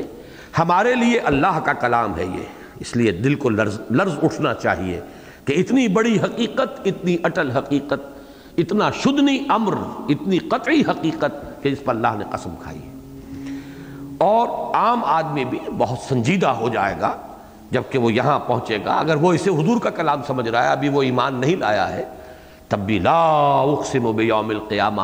اس کی پشت پر محمد الرسول اللہ صلی اللہ علیہ وسلم کی شخصیت مبارکہ ہے۔ اصل وزن اس کا ہے، دلیل وہ ہے۔ ولا اقسم بالنفس اللوامہ۔ اور نہیں، میں قسم کھاتا ہوں نفس ملامت گر کی۔ اس پر بھی اب ذرا غور کرنا ہوگا۔ اس نفس کے بارے میں بہت سی باتیں بہت مرتبہ بیان ہو چکی ہیں، لیکن اب ظاہر بات ہے کہ کم سے کم اجمال انہیں دہرانا پڑے گا۔ لفظ نفس جو ہے وہ مختلف معنی میں استعمال ہوا خود قرآن مجید میں۔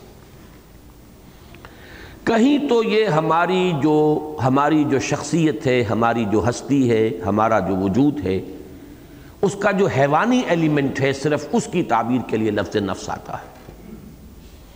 چنانچہ ہمارے ہاں اہل تصوف میں اگرچہ لطائف ستہ مشہور ہیں، لیکن جہاں تک میری رسائی ہو سکی ہے۔ میں اپنی کوتاہی علم اور کوتاہی نظر کا اعتراف کرتے ہوئے عرض کر رہا ہوں۔ مجھے بقیہ جو تین اور لطائف ہیں ان کے لیے قرآن و سنت کے اندر کوئی بنیاد نہیں ملی۔ بلکہ پچھلے دنوں ایک مضمون جب میری نظر سے گزرا، ایک ہندو نے حیدرآباد دکن کے ہیں، وہ انہوں نے مضمون لکھا تھا۔ اور انہوں نے یہ کہا کہ در حقیقت یہ ویدوں کی تعلیمات ہیں کہ چھ انسانی وجود میں چھ مراکز نور ہیں۔ نور کے چھ، اور وہ اس کے مختلف چھ جو مقامات ہیں، اگر ان کا مراقبہ کیا جائے اور ان کے اوپر اگر ریاضت کی جائے تپسیہ کی جائے، تو اس طرح کے نور نظر آتے ہیں، ان کے رنگ ہوتے ہیں۔ اور یہی اہل تصوف کے ہاں بھی ہے کہ فلاں لطیفہ نفس کا رنگ ایسا ہے اور فلاں لطیفہ قلب کا ایسا ہے۔ ان چیزوں کا کوئی ذکر نہ قرآن میں نہ حدیث میں۔ لیکن یہ کہ وہاں موجود ہے تو مجھے یہ محسوس ہوتا ہے کہ شاید میں واللہ عالم عرض کر رہا ہوں یہ کہتے ہوئے میں یقین کے ساتھ نہیں کہہ سکتا کہ شاید یہ چیز ہمارے ہاں جہاں تک لطائف ستہ کی حد تک تعلق ہے وہیں سے آئی۔ البتہ لطائف ثلاثہ جو ہے وہ قرآن مجید میں اظہر من الشمس ہے۔ نفس، قلب اور روح۔ یہ الفاظ قرآن مجید کے بار بار آتے ہیں، بار بار آتے ہیں، دہرا دہرا کر آتے ہیں۔ کہ یہ ہے در حقیقت تین لطائف ہے ہماری، ہمارے وجود کے یہ تین لیول ہیں۔ نفس یعنی ہمارا اینیمل بینگ جس میں اینیمل انسٹنکٹس ہیں، جبلتیں ہیں۔ پیٹ کھانے کو مانگتا ہے، گدھے اور گھوڑے کا پیٹ بھی کھانے کو مانگتا ہے، ہمارا پیٹ بھی کھانے کو مانگتا ہے۔ گدھے اور گھوڑے کے اندر بھی شہوت ہے، جنسی جذبہ ہے، بقائے نسل کا سلسلہ ہے، ہمارے اندر بھی ہے۔ ہر جانور کو، ہر حیوان کو کوئی گھونسلہ چاہیے، کوئی بھٹ چاہیے، کچھ نہ کچھ سر چھپانے کی جگہ چاہیے، انسان کو بھی چاہیے۔ تو بہت سی کیا تمام حیوانی جبلتیں ہمارے اندر موجود ہیں۔ اور کچھ حیوانات ایسے ہیں جن میں مل جل کر رہنے کی عادت ہے، ہرڈ انسٹنکٹ کہلاتا ہے وہ وہ ہمارے اندر بھی ہے۔ انسان متمدن حیوان ہے۔ دی ارج ٹو ڈومینیٹ یہ بھی حیوانات میں نظر آئے گی۔ وہ انسانوں کے اندر بھی ہے۔ تفوق، دوسروں کے اوپر دھونس جمانے کی خواہش ہوتی ہے انسانوں میں۔ تو ہماری اس ہستی کا ایک جو پہلو ہے وہ نفس ہے لوئسٹ ایک تو اس کے لیے لفظ نفس آتا ہے، بمقابلہ قلب اور بمقابلہ روح۔ روح بلند ترین ہمارے ایگزسٹنس کا ہائیسٹ لیول روح ہے۔ یا سلون کانی روح کل روح من امر ربی وما اوتی تو من العلم اللہ قلیلہ قلب کیا ہے؟ روح کا مسکن ہے۔ اور قلب ایک درمیانی شے ہے کہ اگر اس قلب کے اوپر نفس کا غلبہ ہو جائے، نفس امارہ کا، تو اس کا، اب چونکہ پورا وجود قلب کے تابع ہے، قلب کے اوپر اگر حیوانیت کا غلبہ ہو جائے، تو انسان حیوان محض بن کر رہ جاتا۔ لیکن اگر قلب کے اوپر غلبہ روح کا ہو اور حیوانیت کو دبا لیا جائے، اب یہ ہے انسان کا وہ اصل مقام جس کے لیے اسے پیدا کیا گیا۔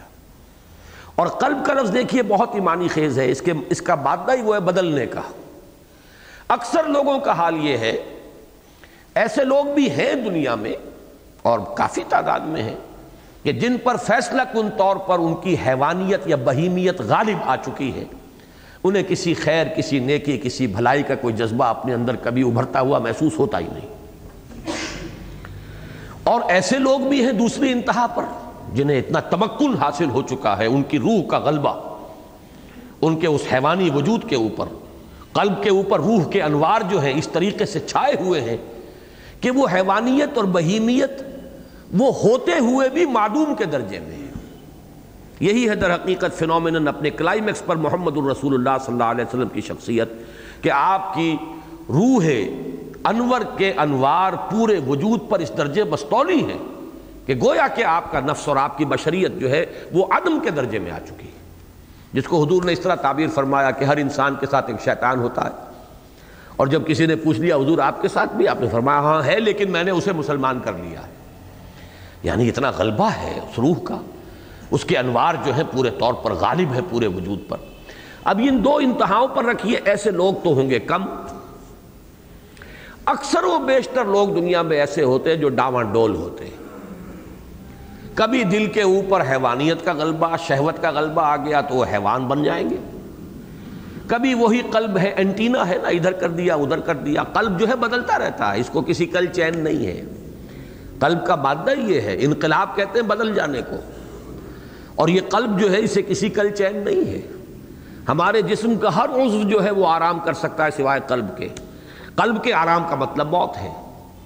دماغ بھی آرام کرتا ہے۔ تمام اجزاء جو ہیں، انسان کے اعضاء آرام کرتے ہیں سوائے قلب کے۔ قلب تو آرام نہیں کر سکتا۔ اور اس کی ہر وقت کیفیت بدلتی ہے۔ کبھی یہ سکڑ رہا ہے، کبھی یہ پھیل رہا ہے۔ اور یہی قلب ہے کہ جو در حقیقت کبھی یوں سمجھئے اس کا رخ ہو گیا ہے۔ نفس نے کھینچ لیا ہے اسے اپنی طرف۔ تو نفس گویا کہ بحثیت مجموعی پورے وجود کے اوپر نفسانیت کا غلبہ ہو گیا۔ اور کبھی ایسا ہوا ہے کہ یہ قلب جو ہے پورے طور پر جگمگا اٹھا ہے روح کے انوار سے، تو اب پورے وجود کے اوپر اس روحانیت جو ہے اس کا غلبہ ہو گیا۔ اس اعتبار سے تین کیفیات ہوں گی انسان کی۔ اور اس مجموعی کیفیت کو، تین حالتیں ہوں گی، ان کو بھی نفس سے تعبیر کیا گیا۔ نفس امارہ، نفس لوامہ، یہ درمیانی ہے۔ کوئی غلطی ہو گئی تو اندر سے خلش ہوئی ہے تم نے کیا کیا؟ یہ تمہیں نہیں کرنا چاہیے تھا۔ چاہے ابھی کسی نے نہیں دیکھا۔ ایک تو یہ ہے کہ انسان جو ہے، کوئی اور دیکھ لے، اس کا ایک خوف ہوتا ہے، میری یہ فلانی حرکت جو ہے، فلان شخص نے دیکھ لی۔ لیکن آپ نے کوئی غلط کام کیا، ابھی کسی نے نہیں دیکھا۔ لیکن اندر سے ملامت ہو رہی ہے، تم نے کیا کیا؟ تمہیں نہیں کرنا چاہیے تھا۔ یہ در حقیقت وہ نفس لوامہ کی کیفیت ہے کہ کبھی ادھر ہے، کبھی ادھر ہے۔ اتنا کنٹرول تو نہیں ہے کہ پورے وجود کے اوپر روحانیت جو ہے، وہ فیصلہ کن طور پر مستولی ہو گئی ہو۔ لیکن یہ ہے کہ اگر غلطی ہوئی ہے تو اتنی زندگی اور اتنی حرارت جو ہے موجود ہے، اتنی حیات ہے اس میں کہ ملامت کرے گا کہ تم نے غلط کی۔ نہیں کرنا چاہیے۔ ایک پچھتاوا ہوتا ہے۔ اور ایک کیفیت پھر وہ نفس لوامہ، یا نفس المطمئنہ، نفس مطمئنہ۔ جب وہ روح کی نورانیت کا غلبہ ہو جائے قلب پر، اور پھر کیفیت وہ ہے جو حضور نے فرمایا علا فی الجسد اذا صلحت صلح الجسد کلہ و اذا فسدت فسد الجسد کلہ علا وحی القلب. لوگوں آگاہ ہو جاؤ، جس جس میں انسانی میں ایک لوتھڑا ایسا ہے کہ اگر وہ صحیح ہو جائے تو پورا وجود صحیح ہو جائے گا اور اس کے اندر فساد ہو تو پورے وجود میں فساد ہوگا۔ آگاہ ہو جاؤ، وہ قلب ہے۔ قلب پر اگر اس نفس کا نفس امارہ کا اس کا غلبہ ہے تو وہ کیفیت ہو جائے گی۔ پورے جسم میں فساد ہوگا، پوری شخصیت جو ہے وہ شیطنت کا ایک نمونہ بن جائے گی اور اس کے اوپر فیصلہ کل غلبہ روح کا ہو گیا اس کے انوار کا، تو یہ انسان جو ہے یہ نفس مطمئنہ، یا النفس المطمئنہ، ترجعی الى ربک راضیتا مرضیہ فدخلی فی عبادی ودخلی جنتی۔ تو میں جو عرض کر رہا تھا وہ یہ کہ ایک تو نفس جو ہے ان تین لیولز میں سے سب سے لوور لیول کو ڈینوٹ کرنے کے لیے، اس کے لیے لفظ نفس آئے گا۔ ایک نفس آتا ہے بحثیت مجموعی، یہ تینوں کے مجموعے کا جو ریزلٹنٹ ہے، جو اس کا نتیجہ نکلتا ہے، بحثیت مجموعی۔ اب یا وہ نفس لوامہ ہے یا نفس مطمئنہ ہے، یا پھر وہ نفس مارا تم بسو وہ نفس ہے کہ جو برائی کا حکم دیے جائے گا دیے جائے گا دیے جائے گا، اور انسان ہاتھ جوڑ کر اس کے پیچھے چلتا رہے گا، اس کی ہر خواہش کو پورا کرے گا۔ تو نفس اچھا تیسرے معنی اور بھی ہے قرآن مجید میں جہاں فرشتوں کے بارے میں آتا ہے کہ وہ انسانوں کی جب جان نکالیں گے، تو ہم تو کسی وقت لفظ استعمال کرتے ہیں، روح قبض کریں گے۔ یہ روح اور نفس کا لفظ جو ہے، یہ الفاظ ہماری اردو بول چال میں اور تحریر میں، تقریر میں، یہ گڑبڑ ہو جاتے ہیں۔ قرآن مجید میں لفظ روح نہیں آتا ہے۔ اخرجو انفسکم، نکالو اپنی جانیں۔ اب یہ جو جان کا نکالنا ہے، اس کے لیے لفظ روح نہیں آیا ہے۔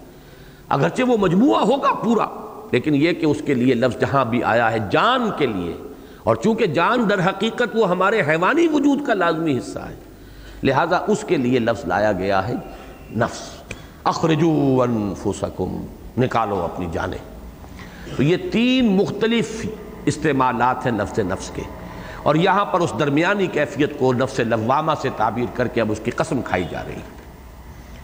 اب سمجھنا ہوگا کہ اس میں جیسا کہ میں نے عرض کیا تھا کہ اس میں منطقی اور عقلی استدلال ہے قرآن مجید کا قیام قیامت پر۔ اس کی تھوڑی سی وضاحت کرنی پڑے گی۔ بارہا یہ چیزیں پہلے بیان ہو چکی ہیں۔ قرآن مجید کا جو انداز ہے وہ یہ ہے کہ ایمان باللہ کے لیے یہ کوئی منطقی دلیل استعمال نہیں کرتا۔ ایمان باللہ کے بارے میں قرآن کا موقف یہ ہے کہ وہ انسان کے اندر ہے، روح کے اندر ہے۔ روح کے بجائے لفظ ہم بول دیتے ہیں فطرت فطرت اللہ التی فطر الناس علیہ فطرت میں ہے۔ صرف پردے پڑ گئے ہوتے ہیں، وہ آیات آفاقی، آیات انفسی، آیات قرآنی، وہ اس ڈورمنٹ کانشسنس جو ہے، وہ جو خابیدہ ایک شعور ہے، اس کو بیدار کرتا ہے۔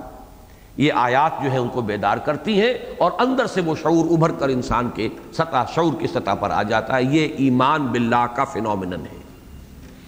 اسی لیے ان تمام چیزوں کو آیات کہا گیا، نشانیاں کہا گیا۔ جیسے کسی شے کی نشانی دیکھ کر وہ شے یاد آ جاتی۔ ہے بھول گئے تھے آپ؟ ذہول ہو گیا تھا، یاد نہیں۔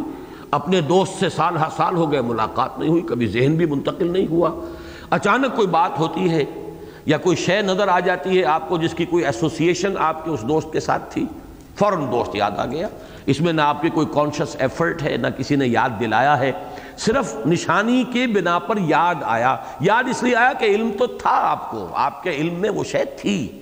صرف یہ ہے کہ وہ یادداشت کے ذخیرے میں ذرا نیچے چلی گئی تھی۔ اور میں کہا کرتا ہوں، محافظ خانہ ہوتا ہے ضلع کچہریوں میں۔ وہ بڑی فائلوں کے انبار کے انبار لگے ہوتے ہیں۔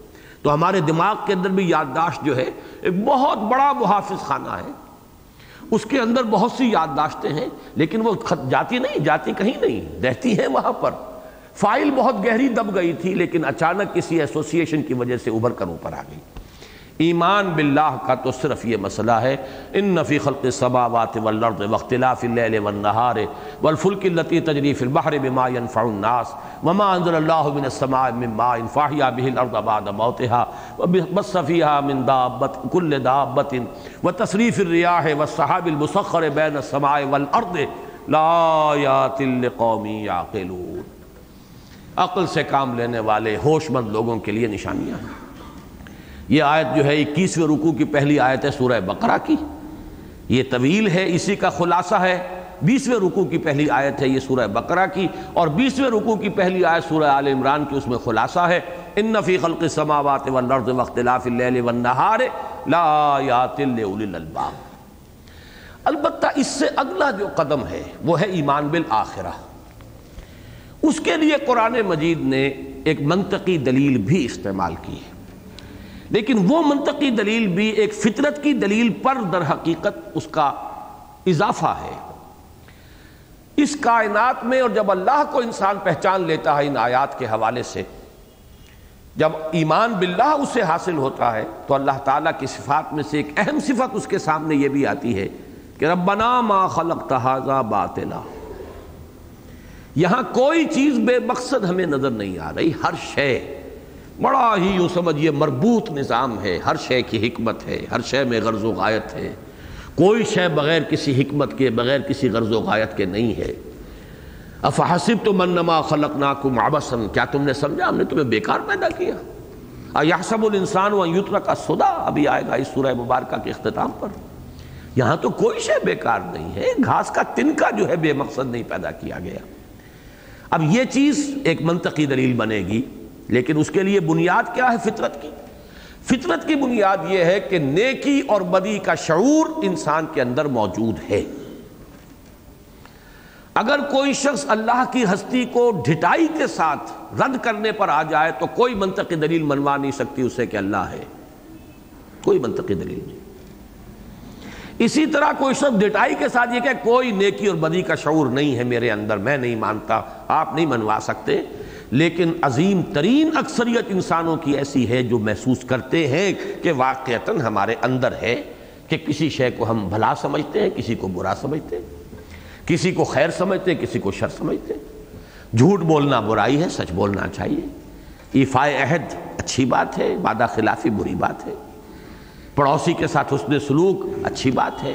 اس کو ستانا، ایزا پہنچانا بری بات ہے۔ کوئی راستہ پوچھے، اسے صحیح راستہ بتانا اچھا اچھی بات ہے۔ اسے الٹا اور بھٹکا دینا بہت بری بات ہے۔ تو خیر اور شر کا یہ کانسیپٹ جو ہے، یہ فطرت انسانی کے اندر موجود ہے۔ وَنَفْسٍ وَمَا سَوَّاهَا فَأَلْهَمَهَا فُجُورَهَا وَتَقْوَاهَا۔ اب یہاں سے بلڈ اپ ہوگا۔ اگر آپ یہ مان لیں کہ ہے خیر اور شر کا یہ فرق فطرت انسانی میں ہے۔ اب مشاہدہ یہ بتا رہا ہے کہ اس کا نتیجہ اس دنیا میں اکثر و بیشتر الٹا نکل رہا ہے۔ نیکوکار یہاں پہ دبا ہوگا، پسا ہوگا، فاقے آ رہے ہوں گے، بدکاروں کے لیے عیش ہوں گے، گل چھرے ہوں گے، دبدبا ہوگا دن دن آتے پھر رہے ہوں گے۔ یہ صورتحال ہے۔ آپ طے کر لیجیے کہ کبھی جھوٹ نہیں بولوں گا، زندگی اجیرن ہو جائے گی۔ اور طے کر لیں کہ جیسا آئے بائی ہک اور بائی کروک، اپنا مقصد حاصل کرنا ہے، راستے کشادہ ہوتے چلے جائیں۔ آپ کے لیے وہ جو حالی نے کہا تھا، مگر مومنوں پر کشادہ ہیں راہیں، وہ راستے کھلتے چلے جاتے ہیں۔ اور اے دیانت برتو لانت استو رنجے یافتم۔ اے خیانت برتو رحمت، استو گنجے یافتم۔ اے دیانت تجھ پر لانت ہو کہ تیری وجہ سے تو لوگ مجھ سے ناراض ہو گئے۔ کوئی دوست بھی آپ کا سچی بات سن کر خوش نہیں ہوگا۔ آپ کے والدین سچی بات سن کر خوش نہیں ہوں گے۔ آپ کی بیوی سچی بات سن کر خوش نہیں ہوگی۔ تو دیانت جو ہے اس سے تو دنیا میں رنج ملتا ہے اور خیانت سے گنج ملتا ہے، خزانہ ملتا ہے۔ اس اعتبار سے معلوم ہوا، اگر دنیا میں کوئی شے بے مقصد نہیں، اگر یہ اصول ہے کہ گندم سے گندم اگنی چاہیے، جو سے جو، گندم از گندم، بے رویت جو سے جو، تو اس دنیا میں تو ہمیں نظر آ رہا ہے، اس اس حیات دنیاوی میں کہ الٹی گنگا بھی بہتی ہے۔ اور اگر سیدھی بھی بہے تو وہ اپنے اس عمل کی مناسبت سے نہیں ہوتی۔ اس کی مثال میں دیا کرتا ہوں کہ ایک شخص ہے، اس نے ایک پوری قوم کے اندر جو ہے، ایک دماغ کے اندر ایک ایسا نشہ بھر دیا ہے کہ ہمیں ہی حق حاصل ہے حکومت کرنے کا۔ اور پوری دنیا میں غارت گری کا بازار گرم کر دیا۔ ہٹلر کی مثال اسی صدی کی ذہن میں رکھی کتنے کروڑ انسان مارے گئے، کتنی عورتیں بیوہ ہوئی کتنے بچے یتیم ہوئے۔ کتنی جو ہے شہر تباہ ہوئے اور ایک شخص کا فطور ہے دماغ کا۔ اس نے لاکھوں انسانوں کے اندر وہ فطور دماغی پیدا کر دیا۔ اب فرض کیجیے کہ اسے آپ پکڑ بھی لیں، سزا دینا چاہیں تو کیا سزا دیں گے؟ اول تو اس نے ایک گولی سے اپنے آپ کو ختم کر لیا۔ پکڑ بھی لیتے آپ اور ایک فورسپ سے آپ اس کا ایک ایک ریشہ علیحدہ کر دیتے، تب بھی وہ جو اس کا جرم ہے، اس کے ہم بدن سزا تو نہیں دے سکتے۔ اس کے بالکل برعکس لائیے محمد الرسول اللہ صلی اللہ علیہ وسلم اور صلحاء۔ اب کتنا کوئی اجر دے سکے گا؟ معین الدین اجمیری رحمۃ اللہ علیہ کو اگر ایک لاکھ افراد ان کے ہاتھ پر ایمان لائے، آج کتنے کروڑ ہوں گے مسلمان ہندوستان کے جو ان کی وجہ سے اسلام سے روشناس ہوئے ہیں، ان کی اولاد جو ہے۔ کتنا بدلہ دے دے گا کوئی انہیں؟ ان کے نیکی کا بدلہ دینا ممکن ہے؟ کیا حضور صلی اللہ علیہ وسلم نے جو بھی ہمارے لیے خیر کیا اس کا کوئی بدلہ ہم دے سکتے ہیں اسے آپ کو صلی اللہ علیہ وسلم۔ تو معلوم ہوا کہ اول تو یہاں الٹی گنگا بہتی ہے۔ خیر پر یہاں مشکل۔ اور اگر حلال کے اوپر اکتفا کریں گے، فاقے آئیں گے۔ اور یہاں پر ہر اصول کو توڑ دیجیے۔ وہ کوئی اسکرپلز نہ رہے زندگی میں، تو عیش کیجیے۔ اور دوسری طرف یہ کہ اگر ہو بھی، ایک اور مثال۔ فرض کیجیے ایک بوڑھا آدمی جو ہے، ایک جوان شخص کو قتل کر دیتا اور آج کل تو بڑا آسان ہے۔ ایک ٹریگر ہی دبانا نا، ایک انگلی کی حرکت ہے صرف، کوئی تلوار نہیں چلانی، کچھ نہیں کرنا۔ اول تو یہ کہ اس بوڑھے آدمی پر جرم ثابت ہو، وہ پکڑا جائے، ثبوت مل جائے۔ وہ کلا کی ذہانتیں بھی راستے میں رکاوٹ بنیں گی، رشوتیں بھی ہوں گی، سفارشیں بھی ہوں گی، سزا ملے گی تو کیا ملے گی؟ وہ بوڑھا آدمی فرض کیجیے، اسی برس کا ہے، کھا کما چکا، زندگی گزار چکا۔ اس کی اولاد بھی جوان ہو چکی۔ اب وہ تو ویسے ہی جو ہے وہ قبر کے کنارے پر بیٹھا ہوا ہے، ٹانگیں لٹکائے ہوئے۔ اور وہ جوان جس کو اس نے مارا تھا، اس کی کوئی جوان بیوی بیوہ ہوئی ہے، اس کے بچے چھوٹے چھوٹے جو ہیں، وہ یتیم ہوئے ہیں۔ وہ بچے باپ کی سرپرستی سے محروم ہو کر، ہو سکتا ہے کہ ان کی تربیت صحیح نہ ہو، غلط ہو۔ پورے معاشرے کے لیے وہ ایک منفی کردار کے حامل بچے بن کر اٹھے۔ وہ جرائم پیشہ بن جائیں، کچھ بھی ہو جائے۔ یہ سارا جو معاشرے کو اور اس فرد کو جو نقصان پہنچایا تھا اس شخص نے، کیا آپ اس کے ہم وزن سزا دے سکتے ہیں؟ ناممکن۔ زیادہ آپ یہ کریں گے، پھانسی چڑھا دیں گے۔ تو معلوم یہ ہوا کہ یہ دنیا نامکمل ہے اور کوئی اور دنیا ہونی چاہیے، کوئی اور زندگی ہونی چاہیے، جس کے قوانین بھی وہ نہ ہو وہ لمیٹیشنز نہ ہو جو یہاں ہیں۔ یہاں تو یہ ہے کہ آگ میں ڈالا مر گیا، وہ چند منٹوں ہی کی بات ہوگی نا، اس کو جو بھی کوفت ہوگی۔ پھانسی چڑھایا، ایک جھٹکا ہی تو ہے، پتہ نہیں اس جھٹکے کا بھی احساس ہوتا ہے کہ نہیں ہوتا۔ سارا خوف جو ہے وہ تو پہلے ہی ہے، جو بھی ہے۔ باقی جھٹکے میں اسے، اور بجلی کی اگر آپ نے کرسی پر بٹھا کر اسے، اس کو ایک کرنٹ کا ایک گزارا اور ختم کر دیا تو کچھ بھی نہیں۔ وہ ایسی جگہ چاہیے جہاں پوری پوری سزا مل سکے۔ جہاں جہاں تک اس کے جرم کے اثرات پہنچے ہیں، اس سب کے ہم وزن سزا اسے مل سکے۔ اور اسی طریقے سے نیکی کا بھی بدلہ جو ملے ایسی زندگی چاہیے، اتنی طویل زندگی چاہیے کہ بھرپور بدلہ اسے مل سکے اپنی تمام نیکیوں کا۔ یہ ہے استدلال قرآن مجید کا قیام قیامت اور وقوع آخرت اور باس بادل موت کے لیے۔ یہ عقلی استدلال ہے۔ لیکن یوں سمجھیے کہ سیمی عقلی استدلال۔ اس میں بھی بنیاد جو ہے وہ یہ ہے کہ فطرت میں نیکی اور بدی کا مادہ موجود ہے۔ وہی ہے جس کو یہاں جو ہے نفس لوامہ کے اعتبار سے تعبیر کیا گیا۔ یہ دلیل ہے کہ اندر سے کوئی شے آپ کو ملامت کر رہی ہے کہ آپ کو یہ کام نہیں کرنا چاہیے تھا۔ معلوم ہوا نیکی اور بدی کا تصور اور اس کی تمیز اور اس کا امتیاز یہ آپ کی فطرت کے اندر موجود ہے۔